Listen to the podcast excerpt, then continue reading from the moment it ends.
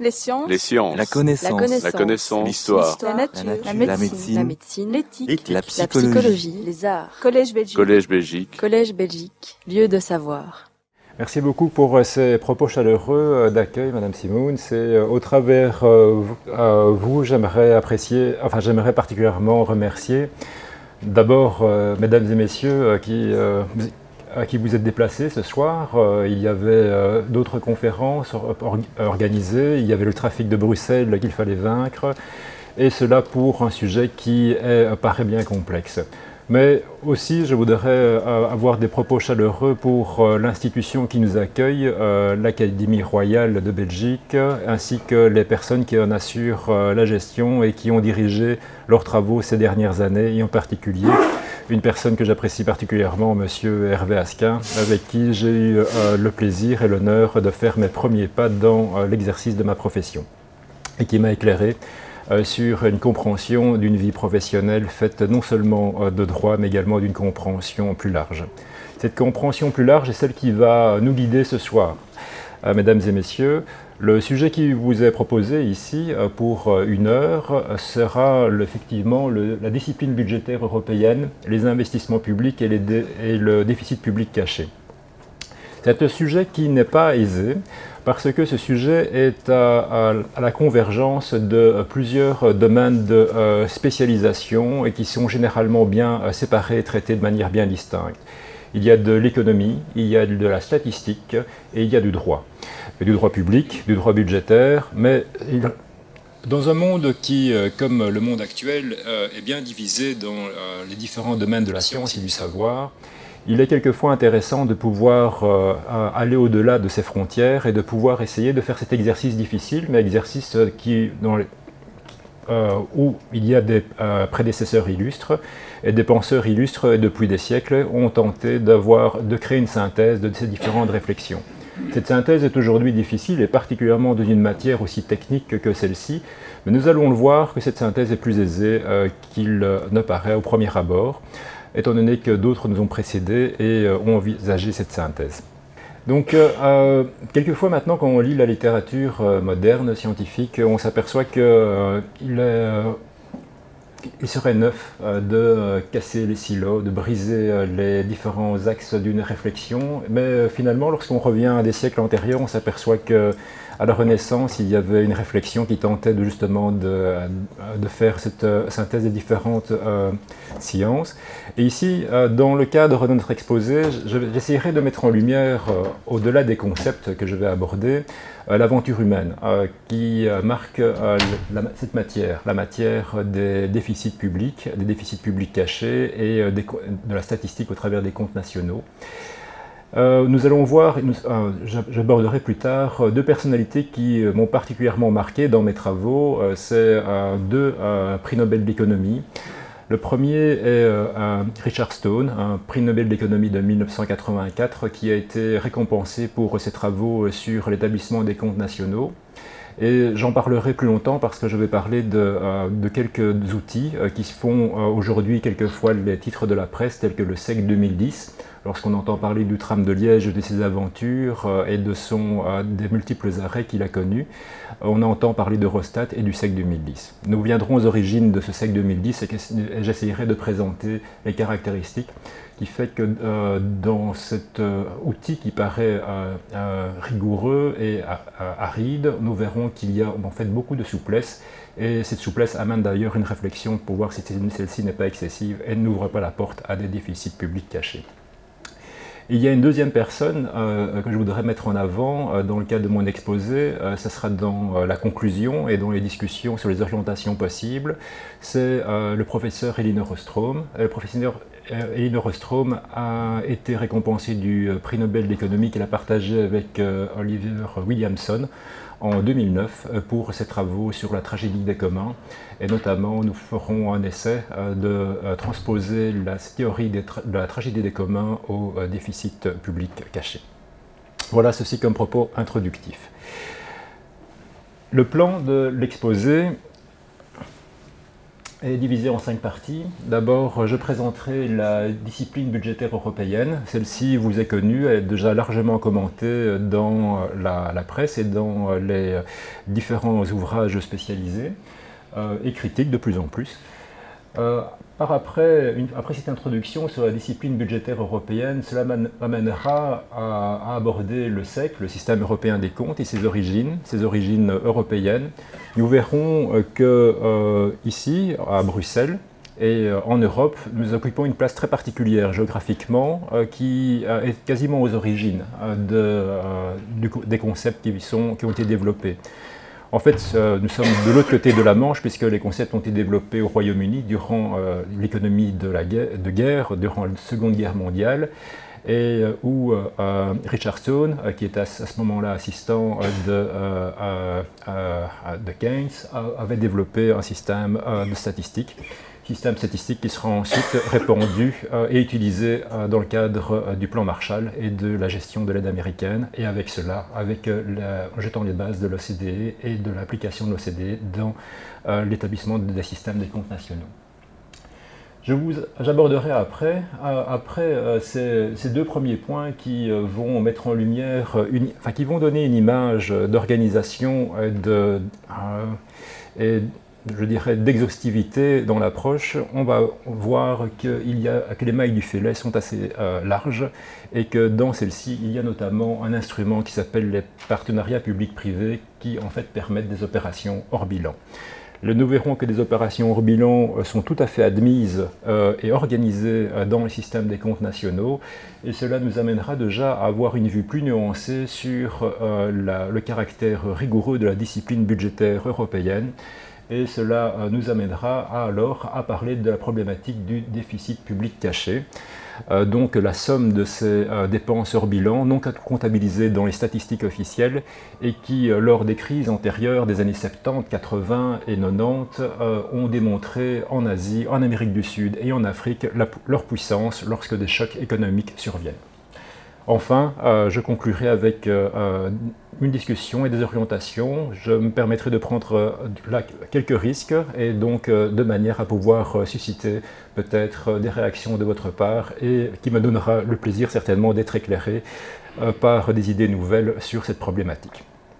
Donc je commencerai avec la discipline budgétaire européenne, et ici nous sommes dans un domaine très connu, puisque le, lien existant entre une politique monétaire unique et les politiques budgétaires nationales sont apparus euh, dès la conception de l'Union économique et monétaire, donc dès 1989, euh, dès le comité de travail présidé par Jacques Delors, alors président de la Commission européenne. On avait déjà souligné à cette époque la nécessité euh, de limiter les déficits budgétaires. Et cette limitation des déficits budgétaires avait déjà été exprimée en termes clairs, puisque le rapport de l'or à l'époque disait je cite, en particulier des politiques budgétaires nationales non coordonnées et divergentes auraient pour effet de compromettre la stabilité monétaire et de créer des déséquilibres dans les secteurs réels et financiers de la communauté. Fin de citation. Donc euh, cela avait été dit en 1989, 20 ans plus tard, avec la crise de la dette souveraine qui affecta la stabilité euh, des États du Sud de la zone euro, nous en avons eu une démonstration. Alors, la discipline budgétaire euh, de l'Union européenne trouve sa base en droit européen dans le traité sur le fonctionnement de l'Union européenne. L'article 126 euh, de ce traité organise une surveillance du déficit et du niveau de la dette publique, du déficit public et de la dette publique dans les États membres.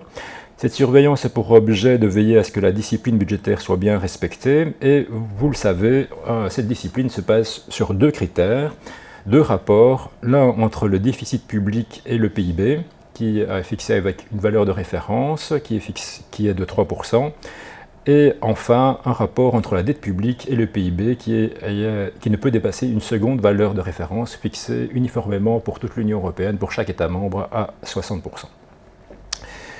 Donc euh, c'est euh, évidemment, nous verrons que euh, la définition d'un seuil identique de valeur de référence pour l'ensemble des États membres de l'Union européenne, alors que ceux-ci connaissent des économies différentes, est évidemment un sujet de débat. Mais ce débat est toujours en cours, mais en attendant, il y a une réalité, c'est que cette discipline budgétaire européenne est un fait, et même un fait inscrit en droit, donc autant le prendre en considération.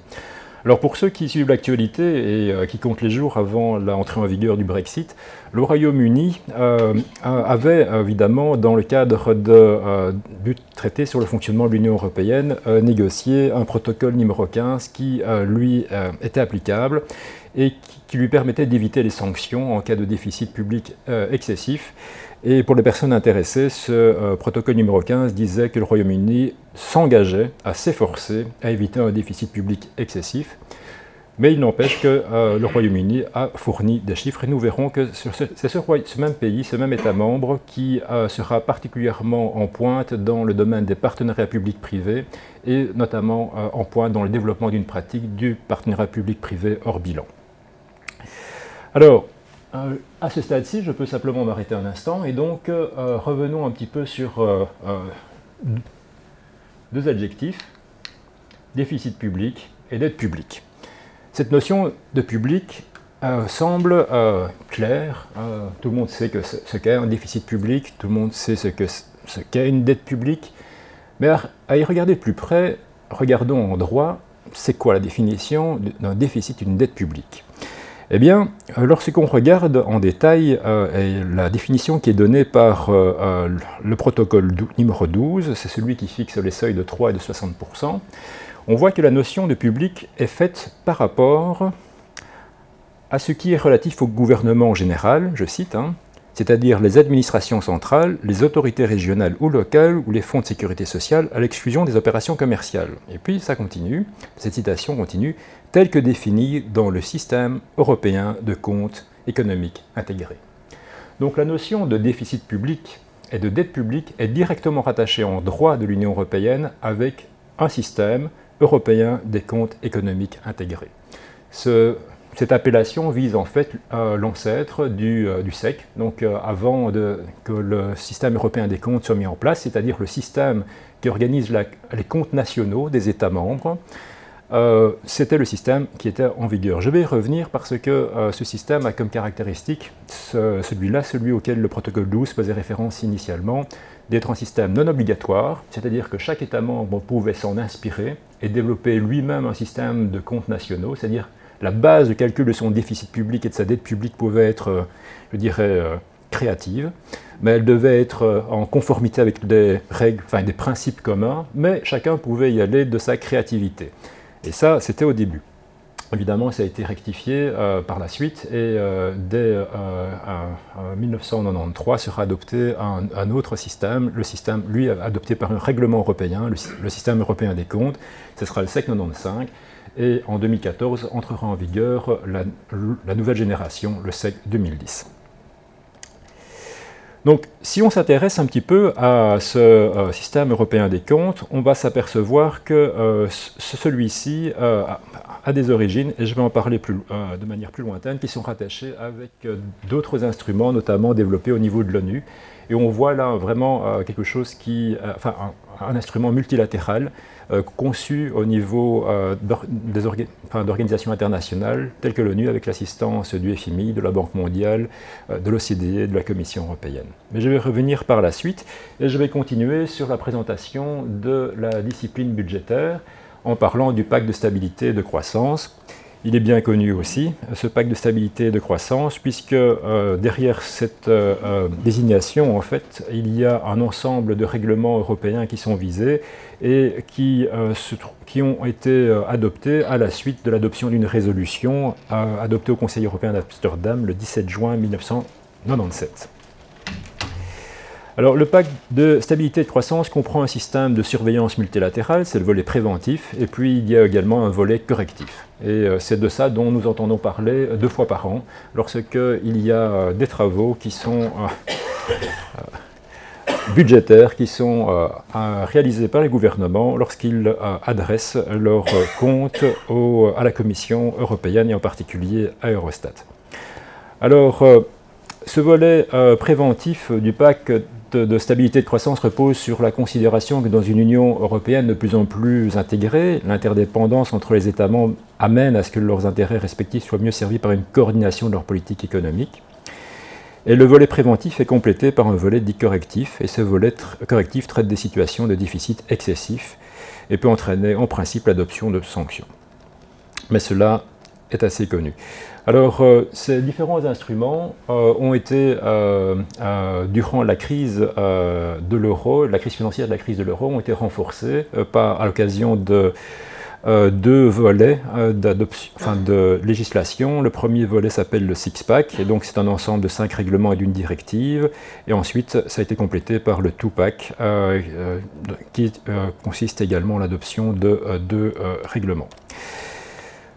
Alors, il résulte de l'ensemble de cette discipline euh, budgétaire européenne que euh, des données doivent être notifiées par les États membres euh, chaque année, deux fois par an, avant le 1er avril et avant le 1er octobre. Ces données sont adressées à Eurostat et enfin Eurostat les analyse Eurostat va les analyser, euh, va analyser la qualité, la solidité de ces données par rapport toujours au système européen des comptes et à la méthodologie. Donc on a ici, donc à ce stade-ci, on a donc une définition du déficit et de la dette publique qui se fait par, rapport à un système. Ensuite, nous avons c'est une discipline qui implique que les États membres notifient des informations auprès euh, d'une institution qui s'appelle Eurostat, qui est une direction générale indépendante de la Commission européenne. Cette même euh, direction évalue la qualité des données par rapport à la méthodologie euh, qui est elle-même inscrite dans le système européen des comptes. Donc nous avons un système où nous avons une règle, une autorité de contrôle et des États membres qui doivent notifier euh, deux fois par an leurs informations à cette autorité.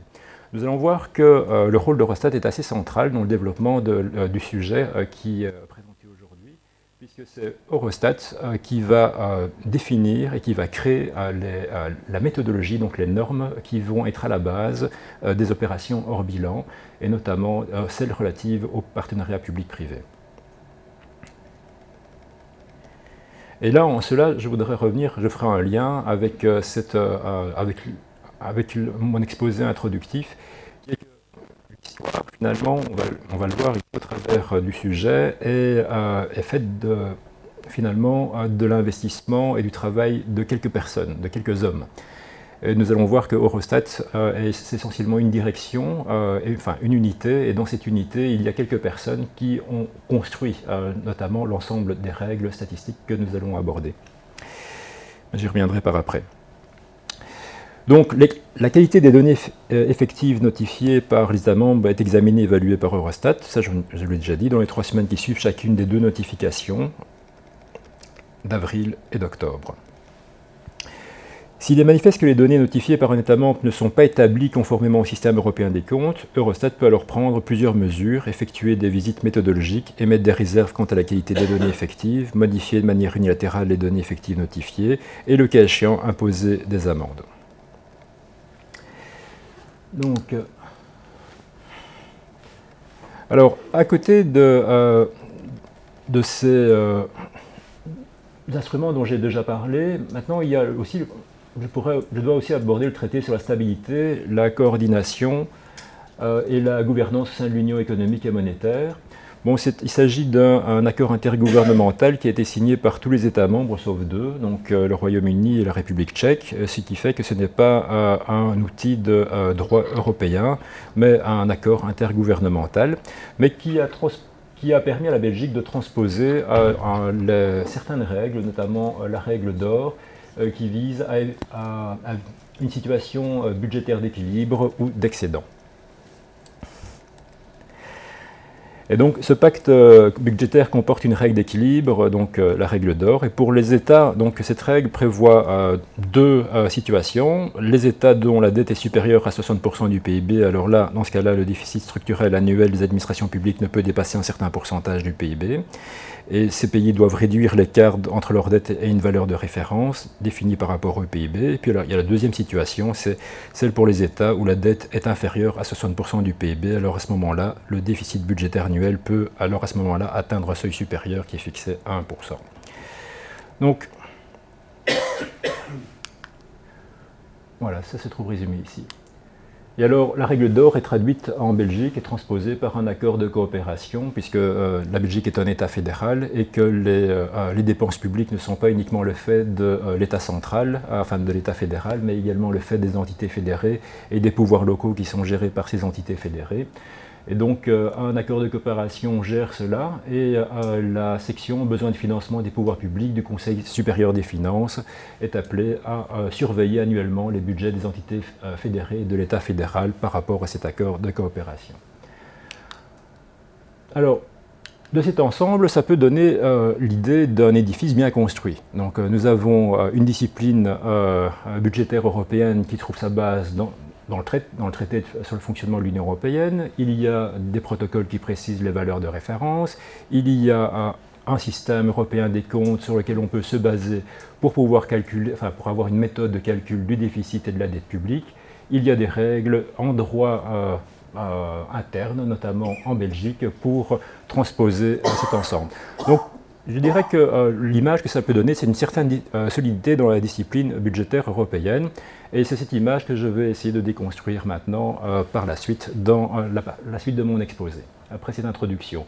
Mais avant cela, évidemment, euh, avant de quitter la section sur la discipline budgétaire européenne, je ne peux pas faire l'économie des critiques qui sont en cours actuellement et qu'on lit dans la presse spécialisée discipline budgétaire, soit qui est questionnée par rapport à son principe, faut-il une discipline? Faut-il ne pas permettre plutôt beaucoup plus de dépenses publiques pour relancer l'économie? Il y a des économistes qui réfléchissent à la question.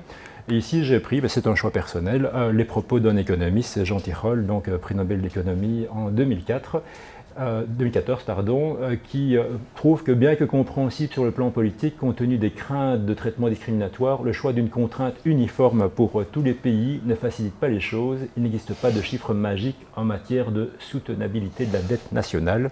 Et c'est vrai que euh, l'économiste qui est cité ici met en lumière la différence entre euh, l'Argentine, qui avec euh, une dette de 60% de PIB connaît des difficultés, et compare cela avec la situation du Japon, qui évidemment avec 200% de PIB de dette s'en tire toujours très bien.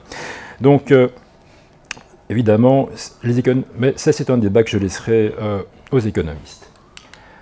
Alors, Revenons un petit peu sur la notion de déficit et de dette publique. Donc, euh, cette notion de public est rattachée au système européen des comptes économiques intégrés, devenu système euh, européen des comptes. Et donc, cela m'amène à vous parler du SEC, du SEC 95 et du SEC 2010. Et avec cela, nous allons aller aux origines européennes et multilatérales du SEC. Alors, l'idée derrière le système européen des comptes, c'est pas de vous introduire sur la beauté des statistiques. Euh, J'y serai incapable. Euh, par contre, euh, l'exercice et l'aventure humaine qui est derrière, elle est, passionnante et elle est à portée de tout le monde, y compris des juristes. Donc, on peut comprendre que dans, à certains moments, les gouvernements avaient besoin de pouvoir construire une politique économique en étant éclairés par des données. Et il n'est pas étonnant de voir que c'est dans les périodes de l'histoire où euh, l'urgence de pouvoir être bien éclairé euh, euh, que, cet intérêt pour la création de cet outil s'est développé, et particulièrement durant la Deuxième Guerre mondiale.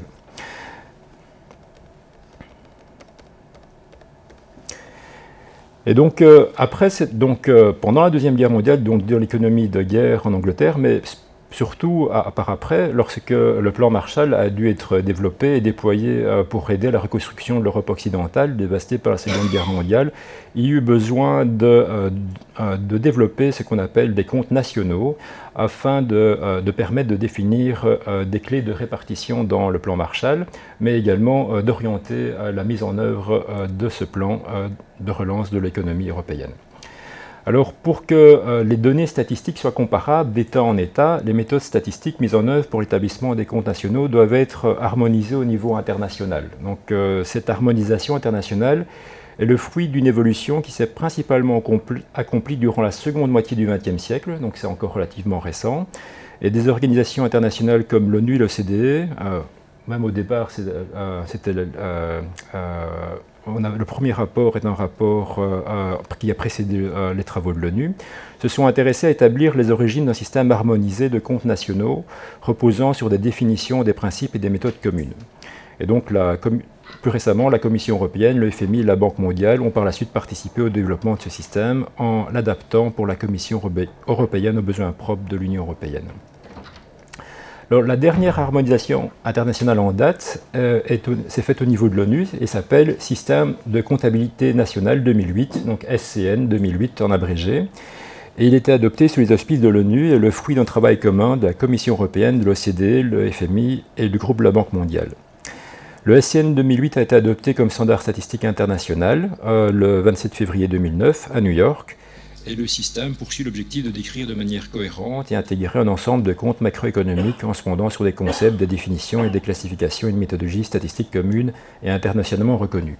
Alors pour vous donner un exemple, pour donner un peu de caractère concret à, cette, à cette euh, longue phrase, euh, je vais simplement vous dire qu'un euh, des principes actuellement euh, fondamentaux, qui, une des règles fondamentales qui est suivie dans les comptes nationaux, c'est que la comptabilisation se fait sur base des droits constatés. Donc ce n'est pas une comptabilisation qui est faite sur base de caisse. Donc ce n'est pas, on ne va pas prendre en considération combien un État dépense, paye sur une année budgétaire. On va prendre en considération combien un État s'est-il engagé à payer. Et ça, c'est particulièrement intéressant sur des opérations d'acquisition d'actifs qui sont étalées dans le temps. Parce qu'imaginons que, euh, que l'État décide d'acheter euh, un pont et que ce pont va être payé en 30 années. Évidemment, ça fait une très grande différence si on est en comptabilité de caisse. Dans ce cas-là, on va comptabiliser le paiement annuel. Et si par contre on est en euh, comptabilisation sur base des droits euh, constatés, euh, dès lors que la construction va commencer et que le contrat a été conclu pour une durée de 30 ans, la totalité des dépenses associées à l'exécution de ce contrat va être enregistrée dans cette année, dans les comptes et dans le déficit public de l'année en question. Et donc, cette ce changement de passage de comptabilité de caisse en comptabilité de droits constatés a été fait à un moment particulier et a été fait à l'initiative du système de comptabilité nationale des Nations Unies. Et c'est suite à, ce changement, donc ça s'est fait sur le SCN 93, qui a été transposé dans le SEC 95, on a alors, je dirais, un des éléments qui permet de créer des opérations en bilan. Parce que si on était resté en comptabilité de caisse, les opérations en bilan n'auraient pas eu de nécessité, puisqu'on aurait eu que des euh, enregistrements de dépenses et non pas des enregistrements de euh, droits constatés. Donc on va le voir qu'il y a un autre concept qui est développé dans le système de comptabilité nationale et qui se trouve transposé dans le SEC, qui est également majeur, c'est le concept de propriété économique. Donc ce qui est recherché, c'est avant tout la propriété économique lorsqu'on voit un actif une, dépense associée à un actif, et non pas la propriété juridique. Donc, euh, c'est un, comme les, systèmes des comptes nationaux recherchent la, substance économique plutôt que la forme juridique, euh, on va avoir une attention beaucoup plus grande portée sur cette propriété économique. C'est également un, concept assez important. Je dirais qu'il y a deux concepts à retenir, le système de euh, comptabilisation des droits constatés et deuxièmement la recherche euh, et la priorité de l'identification du propriétaire économique. Et c'est ces deux éléments-là qui vont amener à, à la construction d'une méthodologie pour mettre en œuvre des PPP hors bilan et d'autres opérations en bilan qui vont, euh, qui vont amener alors à, la constitution de euh, déficits publics cachés. Donc si on remonte aux origines maintenant euh, du système de comptabilité nationale, eh bien, on peut identifier, au-delà des contributions exceptionnelles individuelles d'économistes de renom, on peut identifier au moins quatre prix Nobel d'économie qui ont participé à la construction de ce système. Et donc, euh, euh, et au-delà du nom des prix Nobel, il y a également d'autres euh, économistes de renom comme John Maynard Keynes, Ragnar Frisch, Simon Kuznets, Irving Fisher, Vassili Leontiev, Jan Tibergen, Maurice Copland et Richard Stone, que j'ai déjà cité. Alors, Richard, Stone a écrit en 1947 donc un, rapport intitulé Measurement of National Income and the Construction of Social Accounts, et c'est ce rapport qui a été préparé et adopté par une sous-commission euh, d'experts statistiques de la Ligue des Nations. Euh, c'est ce rapport qui va servir de base à, la première génération euh, de lignes directrices pour l'établissement des comptes nationaux. Richard, Stone était à ce moment-là directeur d'un département d'économie appliquée à l'université de Cambridge et a euh, présidé euh, aux deux rapports qui vont suivre, qui ont été adoptés euh, par l'ancêtre de l'OCDE à l'époque et qui, sur base desquels ces lignes directrices vont continuer à être développées en ce qui concerne les comptes nationaux. Mhm. Voilà. Alors, euh, donc, euh, ce système des comptes nationaux va être révisé euh, en 1960 et 1964. Et alors, à partir d'un certain moment, on va avoir vraiment un, enfin, un, mimétisme entre le système adopté par les Nations Unies et celui de l'Union européenne, où chaque modification du système des Nations Unies, des comptes nationaux, on va voir une modification qui va être adoptée en conséquence pour l'Europe d'abord dans un système non obligatoire et ensuite dans un système obligatoire avec le SEC 95 et le SEC 2010. Et ce qui est vraiment intéressant, c'est de voir qu'on peut donc anticiper les changements futurs, puisqu'on voit que les euh, générations successives du SEC, du système européen des comptes, suivent des réformes euh, dans le système des Nations Unies on peut donc euh, anticiper qu'il va y encore y en avoir d'autres, puisqu'on voit que dans le passé, à peu près tous les 10 à 15 années, il y a eu des modifications et des réformes fondamentales, et on peut présumer qu'à l'avenir, cela continuera. Et donc, le système est un système qui évolue. Et ce système évolue vers une plus grande complexité, et par aussi, on va le voir, par une, une tension euh, qui euh, peut remettre en question euh, des gains acquis sur des opérations en bilan. C'est-à-dire, pour le dire simplement, certaines opérations vont être considérées comme étant hors bilan à leur conclusion, mais si ces opérations devaient être réanalysées sur base de règles qui seront adoptées suite aux réformes, ben, ces opérations pourraient ne plus être hors bilan en cours d'opération. Alors une des questions qui va se poser, c'est de savoir, mais qu'est-ce qui permettrait de, devoir refaire euh, une nouvelle analyse sur base de, euh, des nouvelles normes? Et est-ce que ces nouvelles normes futures qui sont inconnues aujourd'hui sont-elles prises en considération dans les risques, euh, lorsqu'il y a une évaluation des risques faite sur les déficits publics cachés? Mais ça, je vais en reparler par la suite. Donc, cela même déjà passé quelques, quelques, slides. Donc les premiers pages, j'en ai parlé avec Richard Stone. Donc ceci euh, est une photo, euh, celle qui est publiée sur euh, la page du prix Nobel pour le professeur Richard Stone. Voici les quelques dates 1948, évidemment la constitution de l'Organisation européenne de coopération économique, et alors les deux rapports qui ont été adoptés et écrits par Richard Stone, et enfin la constitution de l'OCDE en 61. Et ici, vous avez euh, sur euh, cette page, cette tranche, vous avez ici une correspondance entre l'adoption des différentes euh, générations de, lignes directrices adoptées par l'Organisation des Nations Unies ou sous l'égide des Nations Unies. Et vous avez ici la correspondance au niveau de l'Union européenne. Et vous voyez qu'à deux ans d'écart, on a à chaque fois une transposition. Et donc la question c'est quelles sont les prochaines dates qui vont intervenir ici mais vu la succession euh, euh, d'adoption euh, d'instruments dans le passé, on a du mal à imaginer que ça va s'arrêter. Et donc, une des questions qu'on pourrait se demander, mais dans quelle direction cela va-t-il aller? Alors, qui est assez intéressant avec le SEC, c'est qu'il se différencie du système des comptes nationaux des Nations Unies, parce que le système des comptes nationaux des Nations Unies a finalement qu'une utilité, euh, c'est euh, de servir de ligne directrice à l'établissement des comptes nationaux. Euh, le SEC, lui, il a également une deuxième fonction. Comme c'est sur base du SEC est défini le déficit public et la dette publique qui constituent les deux éléments pris en considération pour asseoir la discipline budgétaire de l'Union européenne, le SEC est également quelque part un outil de la discipline budgétaire européenne. Et on va voir que en raison de la valeur réglementaire et de sa participation à la discipline budgétaire européenne, cela va créer une tension euh, sur, euh, sur le SEC. Parce qu'il pourrait être tentant de dire, par exemple, qu'on pourrait offrir plus de flexibilité à l'investissement dans l'Union européenne en disant, par exemple, qu'un type d'opération n'est pas comptabilisé dans le déficit public. Il pourrait être intéressant de dire que, par exemple, les partenariats publics-privés, les concessions ne sont pas comptabilisées dans euh, le déficit public si certaines conditions sont réunies. Et il on pourrait aussi penser euh, qu'il pourrait être tentant de se dire que ces règles pourraient être un peu plus souples dans l'espace de l'Union européenne qu'au euh, niveau des Nations Unies et que peut-être des méthodes même différentes pourraient être mises en œuvre dans l'Union européenne, rendant le recours aux opérations hors bilan plus aisé. ben, ces critiques, on va le voir, ont été émises et ces discussions ont, eu lieu dans le passé. Alors le SEC, pour rentrer un peu dans le détail, il y a je dirais pour le simplifier, pour faire une présentation simplifiée, il y a deux dimensions.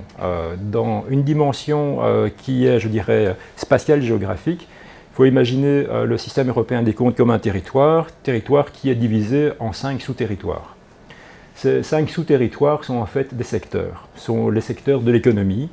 Euh, c'est l'originalité des travaux de Richard Stone, c'est d'avoir structuré l'économie en cinq euh, secteurs, et ces cinq secteurs représentent l'économie globale d'un pays. Et donc euh, nous avons euh, là-dedans, vous avez les secteurs 11, 12, 13, 14 et 15. Et s'il y en a un qui porte une couleur différente, orange, c'est parce que celui-ci est présenté de manière différente dans les comptes nationaux, puisque c'est le secteur des administrations publiques, et c'est le secteur à partir duquel est calculé le déficit public et la dette publique. C'est-à-dire que si une entité est rattachée au secteur des administrations publiques. L'entité, on va l'appeler unité institutionnelle, mais c'est disons une entité. Une entité est attachée au secteur des administrations publiques et que cette entité contracte, enfin achète euh, via un contrat un actif, une autoroute, euh, une prison, euh, un réseau de tram, eh bien le déficit et la dépense associée à cet achat va se retrouver ajouté au déficit du secteur 13, du secteur des administrations publiques, et donc au déficit public. Mais imaginez maintenant que cette même entité ne soit pas rattachée au secteur des administrations publiques, mais soit rattachée par exemple aux sociétés non financières. Dans ce cas-là, on aurait euh, une société publique, mais qui n'est pas comptable, et une dépense publique, parce que ça serait quand même fait avec des fonds publics, mais qui ne serait pas comptabilisée dans le déficit public parce que le déficit public n'est calculé qu'à partir du, secteur 13. Alors ça, c'est déjà une première situation qui peut être très tentante, c'est de se dire, n'y aurait-il pas moyen, en, regardant un petit peu de plus près les définitions des sociétés non financières, sociétés financières, de se dire, mais est-ce que l'entité ne pourrait-elle pas plutôt être attachée à un autre secteur plutôt que le secteur 13 eh bien, cette tentation a existé dans le passé, mais elle a été corrigée en 2014 en Belgique, puisque, euh, je vais y revenir là-dessus, Eurostat a fait une petite visite en 2012 et en 2014 particulièrement, et à cette occasion, euh, la SOGEPA, la SRIW et les autres instruments, euh, je dirais des sociétés publiques d'investissement ou outils pour réaliser des investissements en région wallonne, mais la même chose à Bruxelles, la SRIB, eh bien, ont été déplacés de ces, du S11 et du S13 pour être classés, enfin du S11 et du S12 pour être classés dans le S13. Et donc, rien qu'en faisant cela, il y a déjà euh, une petite augmentation euh, significative euh, du déficit public de ces entités et de l'État belge. Et c'est la même chose, évidemment, pour le nord du pays, avec PMV. Donc, donc je vous ai dit que le SEC pouvait euh, diviser schématiquement en deux euh, parties, une dimension géographique, donc imaginons ça spatialement, et alors vous pourrez imaginer une dimension euh, qui serait plus, je dirais, en trois dimensions, ces constructions qu'on peut mettre à l'intérieur de chacun de ces secteurs. Eh bien, on peut aussi travailler sur les types de contrats, et là c'est la notion d'opération en bilan, parce que dans les opérations au bilan, imaginez qu'une entité du secteur des administrations publiques contracte avec une société non financière, par exemple un promoteur immobilier, et que ce contrat euh, va porter sur euh, la euh, livraison d'un actif, un, bel immeuble, une belle prison, un bel hôpital, tout neuf. Eh bien, la question, ça va être pour savoir où va-t-on mettre, où va-t-on dans le bilan de qui on va enregistrer la dépense associée à l'acquisition de l'hôpital, soit chez celui qui fournit l'hôpital, euh, soit chez celui qui acquiert l'hôpital. Alors pour répondre à cette question, il faut qualifier l'opération. Soit c'est un achat euh, euh, de, biens, un actif, soit c'est un achat de services.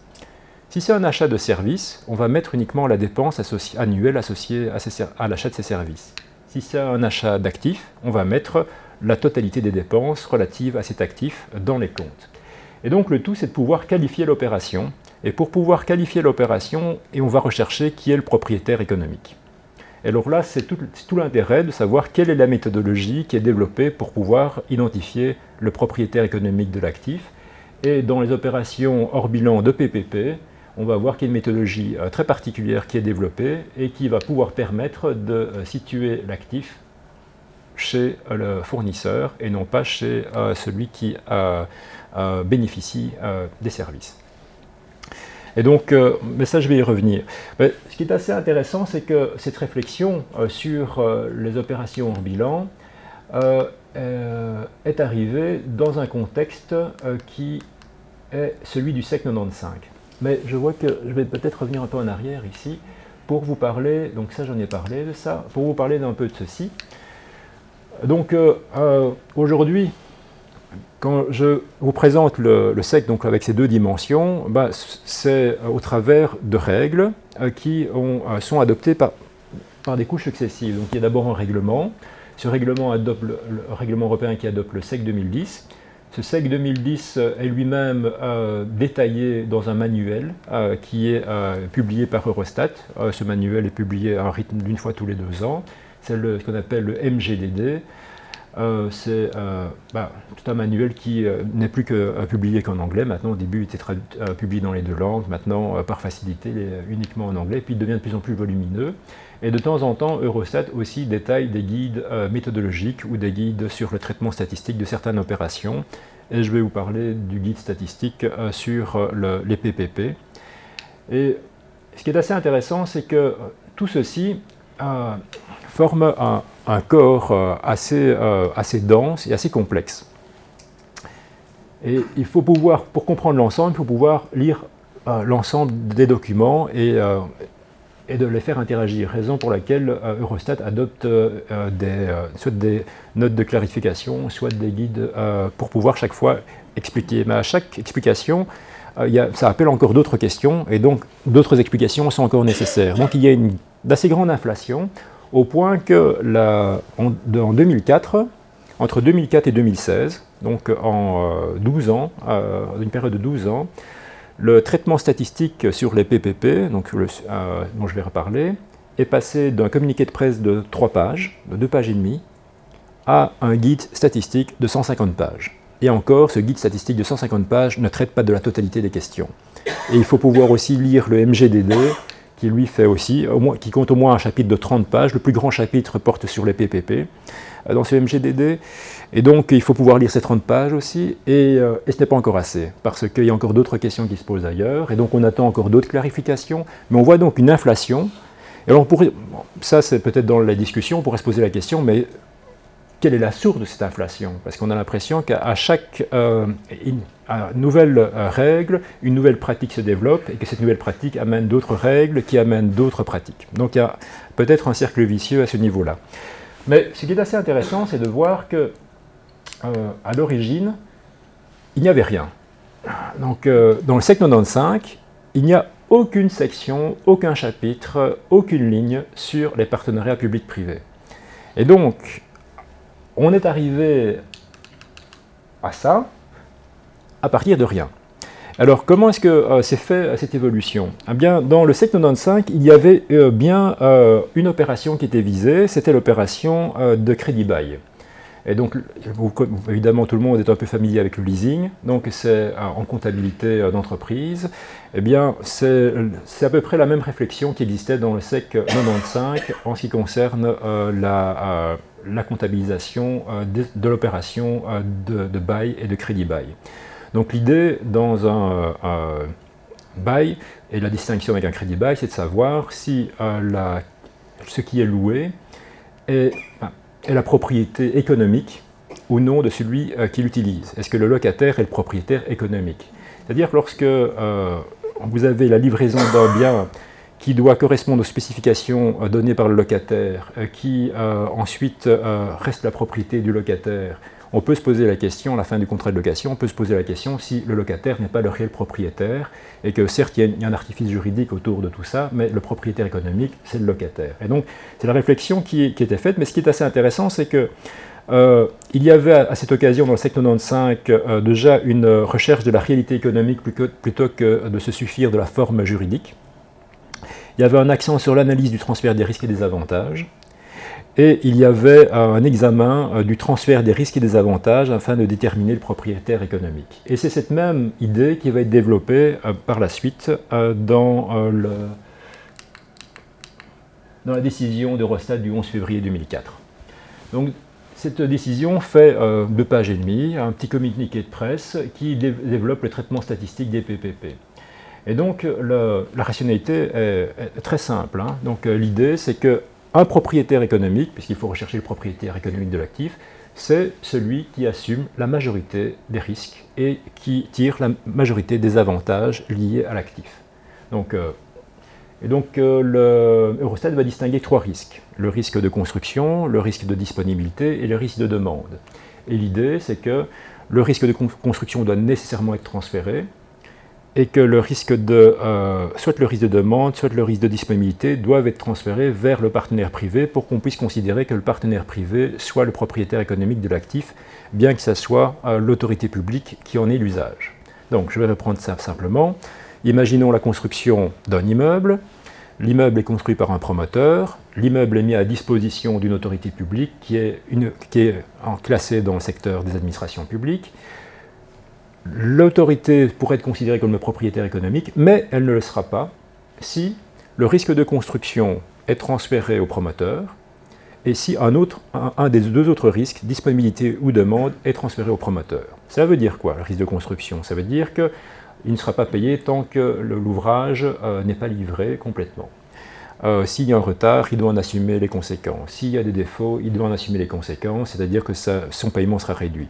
Le risque de demande, c'est dans le cas euh, souvent euh, lorsqu'il y a euh, une demande particulière pour un ouvrage, on pourrait imaginer une autoroute à péage.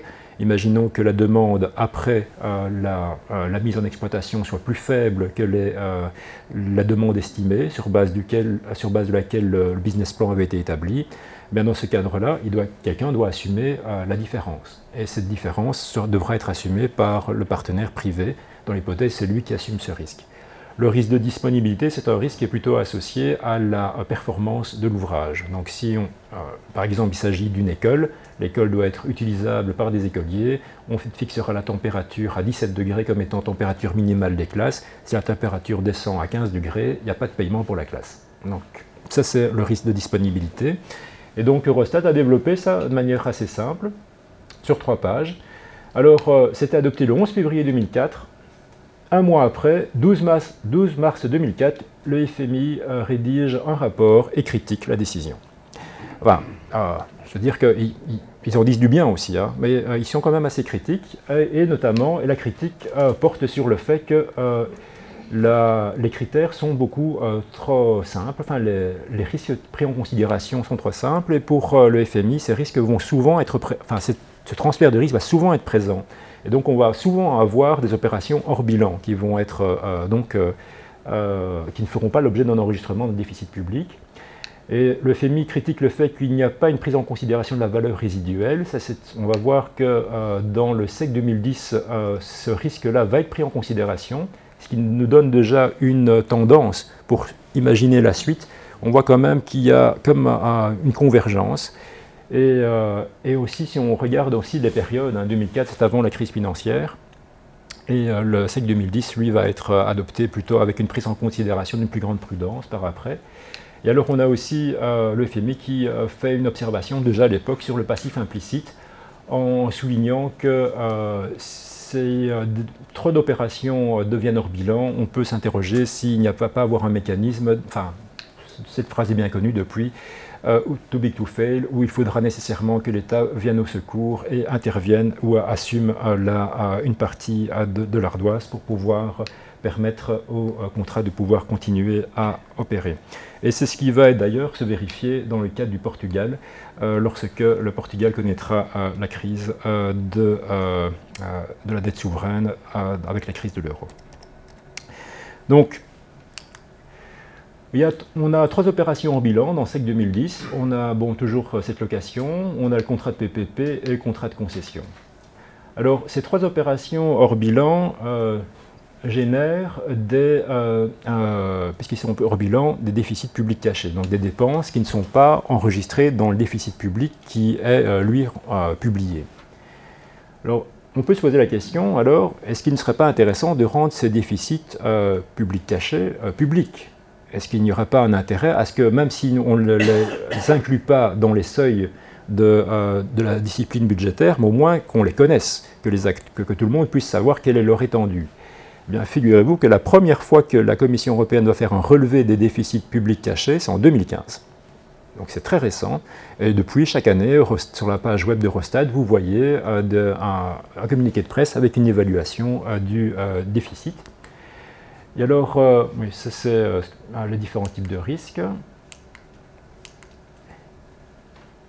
Et c'est intéressant qu'il puisse y avoir une prise en considération des déficits publics cachés parce que les économistes de, de l'OCDE et, d'autres organismes internationaux, organisation internationale souligne quand même qu'il y a eu des crises antérieures, crise asiatique 97, crise en Amérique du Sud 80, crise en Afrique 90, euh, Côte d'Ivoire, où euh, des déficits publics cachés de 40% euh, ou 20% tout d'un coup deviennent apparents et s'intègrent au déficit public officiel. Évidemment, avec, on peut imaginer la perte de confiance que ça les génère chez les investisseurs. Donc on a une première estimation qui est faite euh, en 2015 sur une base volontaire. Et alors ici, euh, on va voir ça. J'ai affiché le lien.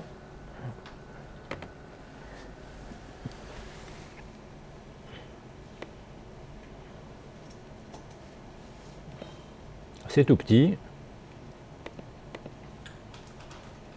Euh. Mais alors, pour mais je vais vous lire la ligne pour la Belgique.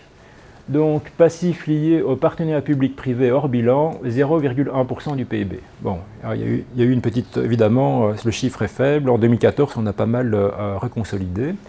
Mais alors, si vous regardez dans, cette euh, colonne, vous allez voir des chiffres qui sont plus significatifs. 1,8 pour la Hongrie, 3,4 pour le Portugal, 1,7 pour le Royaume-Uni. Alors, on pourrait se dire, tout est bien dans le meilleur des mondes, mais cette liste est établie sur une base volontaire et il y a des petites notes derrière qui viennent vous dire par pays qu'il y a quand même quelques petites réserves à voir sur les chiffres. Et notamment, je vais vous lire la réserve pour le Royaume-Uni, PPP hors bilan, la couverture des données n'est pas exhaustive pour les administrations locales. C'est-à-dire que les chiffres ont été donnés uniquement pour les PPP euh, du gouvernement central enfin, et des, grandes agences. Mais en ce qui concerne les autorités locales, si on lit les rapports de visite d'Eurostat euh, régulièrement, on voit que l'autorité statistique euh, du Royaume-Uni communique le fait qu'elle n'a pas les données locales et qu'elle ne peut pas les constituer, c'est trop complexe. Et, donc, c'est un chiffre qui est à prendre pour ce qu'il est. Et si on regarde un petit peu, bon, ça c'est par exemple pour la France. Bon, la France, ici on a un, un beau 0.0, donc il y a France 0.0, donc il n'y a absolument rien euh, comme euh, déficit public caché, mais la France a donné des chiffres sur sa définition juridique de PPP, la définition française du PPP, pas la définition européenne du PPP. Et donc, par exemple, toutes les opérations de concession ne sont pas incluses donc euh, les lignes de TGV ou les autres opérations euh, qui sont labellisées comme des concessions ne sont pas incluses dans ce périmètre. Et donc on a ici, en tout cas en termes de euh, reporting, il y a, je dirais, une possibilité d'amélioration parce que les bases, la méthodologie euh, qui sert de base à l'établissement de euh, ces tableaux n'est pas encore euh, complète ou peut encore être améliorée et des États membres pourraient y contribuer. Alors ça, ça fait l'objet encore de débat puisque en 2018, il doit y avoir un débat au Parlement européen sur la suite à donner et sur les actions à prendre en ce qui concerne la gestion des engagements conditionnels, puisque c'est le nom qu'on utilise au niveau européen, mais pour parler des, des déficits publics cachés, des passifs liés au PPP. Alors, le temps avance et donc je vais terminer bientôt dans 5 minutes mon exposé pour pouvoir donner, vous donner la parole pour les questions-réponses. Alors, discussion et réflexion euh, pour l'avenir. Ici, vous avez deux photos, une zone de pêche surexploitée et la forêt euh, tropicale euh, surexploitée aussi. Alors cela, c'est pour illustrer euh, une, théorie économique qui est la tragédie des communs. Alors la tragédie des communs est une théorie qui euh, euh, moderne, qui a été développée en 1968 par le professeur Garrett Hardin et qui avait essentiellement vocation à, je dirais, à initier une réflexion écologique. Et donc l'idée, c'est qu'il y a des ressources communes et ces ressources communes sont surexploitées lorsqu'elles sont laissées à simplement gérer, lorsqu'on laisse lorsqu'on permet à des agents économiques de surexploiter cette ressource, et notamment ils sont guidés par leur propre opportunisme, et ils vont notamment arriver à une surexploitation de la ressource. Alors, l'idée derrière euh, cette théorie, c'est que euh, la gestion effective de la ressource commune euh, se fait par le droit de propriété privée. Et donc, l'idée derrière cette théorie, enfin, qu'on peut, on peut lire certains économistes arriver à cette conclusion, c'est que pour éviter une surexploitation de la forêt tropicale, eh il faut la privatiser. Et, qu'il y aurait une tragédie dans ce qui est géré en commun et que ce qui est géré en commun ne peut nécessairement euh, qu'aboutir qu'à une surexploitation et à la disparition de la ressource. Bon, évidemment, on peut imaginer euh, que tout le monde ne partage pas cette opinion, mais en termes économiques, ce qui est assez intéressant, c'est que euh, cette tragédie des communs a fait l'objet d'une réflexion par le professeur Elinor Ostrom, prix Nobel d'économie en 2009 avec Oliver Williamson. Et euh, Madame Ostrom a été récompensée pour sa contribution euh, à la réflexion sur la tragédie des communs. Et Madame Ostrom a, proposé une idée différente. Elle a proposé une idée qu'il était possible de gérer euh, des ressources communes, mais qu'il fallait au moins que cette variable soit réunie. Et ce qui est assez intéressant, c'est que sa réflexion, c'est une économiste, mais qui s'est beaucoup aussi intéressée, je dirais, à la préservation des ressources. D'abord, elle a travaillé sur des euh, bassins d'eau et puis sur euh, d'autres types de ressources communes.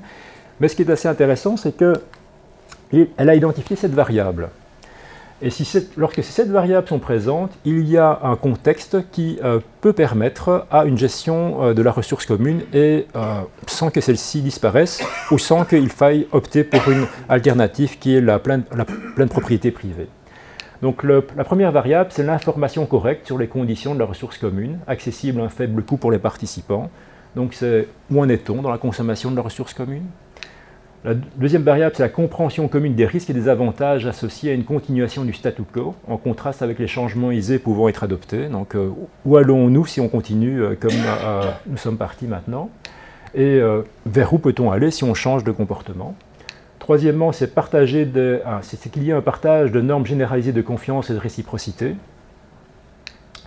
que le groupe utilisant la ressource commune est stable, que les participants prévoient de vivre dans la même région pour une longue période, et que le système de décision autre que l'unanimité, enfin que soit autre que l'unanimité ou le droit de vote ou un droit de veto, et qu'il y ait un système de sanctions euh, euh, qui puisse être mis en œuvre à un coût peu élevé. Alors, là où je me permets d'être un petit peu osé, c'est d'utiliser cette théorie et de l'appliquer au déficit public caché.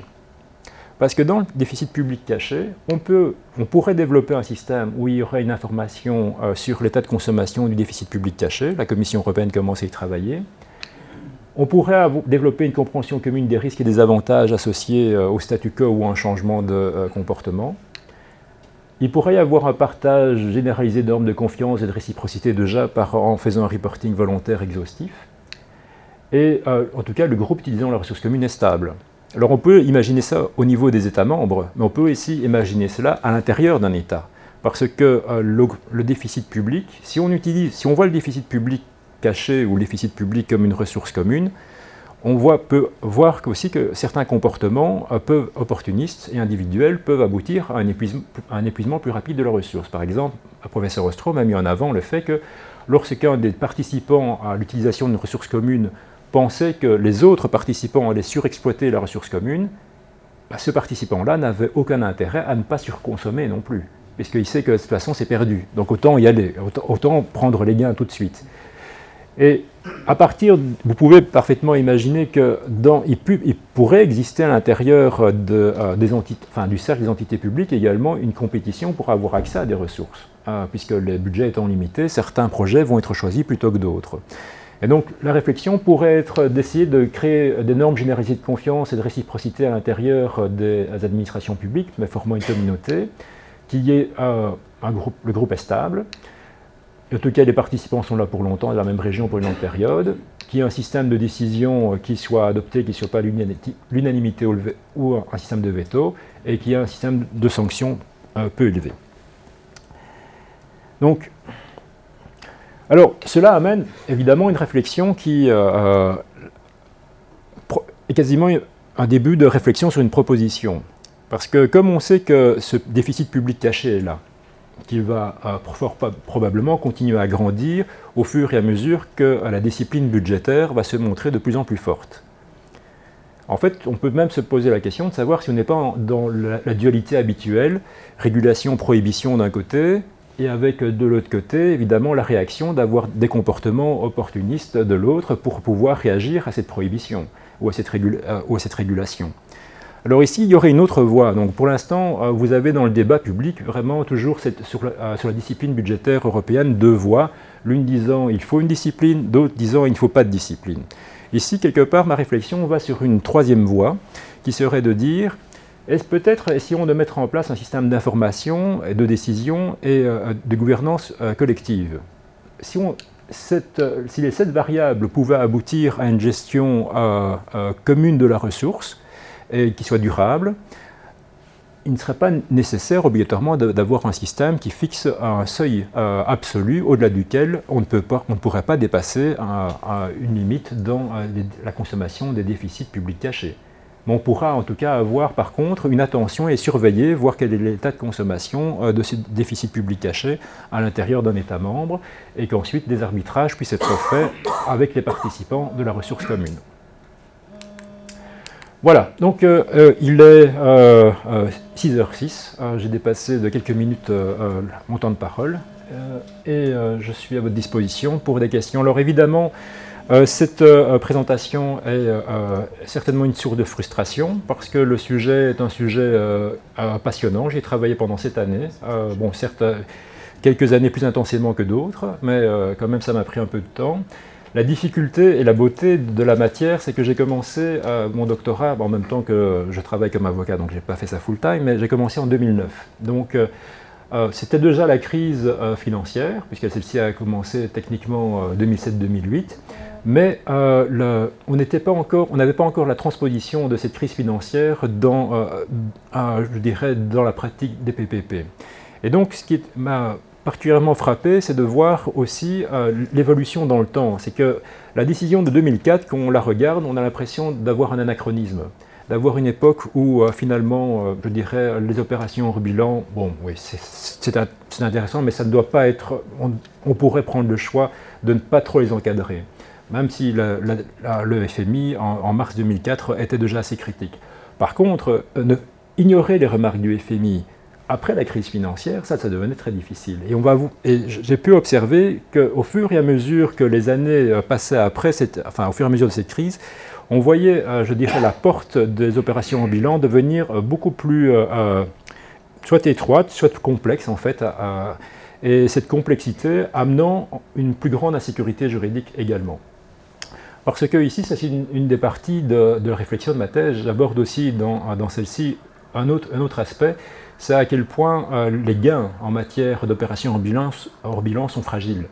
Parce qu'il y a une règle que Rostat a développée dans euh, son guide et dans son MGDD, le dernier celui de 2016, c'est de dire que lorsqu'il y a une modification non négligeable au contrat, il faut refaire une nouvelle analyse. Et cette nouvelle analyse doit être faite sur base des méthodologies existantes au moment où l'analyse doit être faite. Donc, vous vous souvenez de la ligne du temps avec les réformes de, la méthodologie euh, des Nations Unies. Vous pouvez imaginer la séquence sur les 10 prochaines années ou 15 prochaines années, il y aura une réforme. Les groupes, de, les groupes de travail sont déjà en place, donc les statisticiens travaillent sur celle-ci. Quelles sont les règles qui vont être euh, adoptées? Comme ce groupe de travail au niveau des Nations Unies est commun, FMI, euh, OCDE et Commission européenne, on ne peut pas imaginer que la voix du FMI et de l'OCDE ne vont pas être entendues et qu'après il faudra transposer ça dans le système européen des comptes. Donc on peut penser qu'il va peut-être avoir des ajustements qui vont se faire. Et si, alors la question est de savoir, mais quelle est la probabilité qu'il y ait des euh, modifications en cours de, euh, de contrat? Alors ça c'est une partie aussi très intéressante, parce qu'ici j'ai un peu emprunté à des réflexions d'économistes. Mais euh, l'autre économiste avec qui euh, euh, Madame Ostrom a, eu son prix Nobel en 2009, c'est Olivier Williamson. Olivier Oliver Williamson a fait des travaux notamment sur les contrats, sur, notamment enfin, sur la modification des contrats, j'en rôle aussi. Et il apparaît que de certaines théories économiques, ça c'est la théorie des contrats incomplets, que nécessairement ces contrats vont exposés à des modifications après coup. Et donc la question est de savoir quelle est la probabilité que le gain soit, de l'opération en bilan soit acquis et pour combien de temps? Parce qu'en plus, si, le gain n'est même pas acquis de manière définitive et est exposé au risque d'être perdu, on aurait la constitution d'un déficit public caché qui nécessairement à un moment donné va être réintégré dans le déficit public officiel. voilà, ceci simplement pour euh, euh, terminer et pour vous euh, communiquer, enfin pour vous dire la joie que j'ai d'être devant vous ce soir et en tout cas la, joie que j'ai eue à pouvoir faire cet exposé devant un public aussi attentif et, et silencieux. donc merci beaucoup. Les sciences. La connaissance. La connaissance. L'histoire. La, nature. La, médecine. La médecine. L'éthique. La psychologie. Les arts. Collège Belgique. Collège Belgique. Collège Belgique. Lieu de savoir.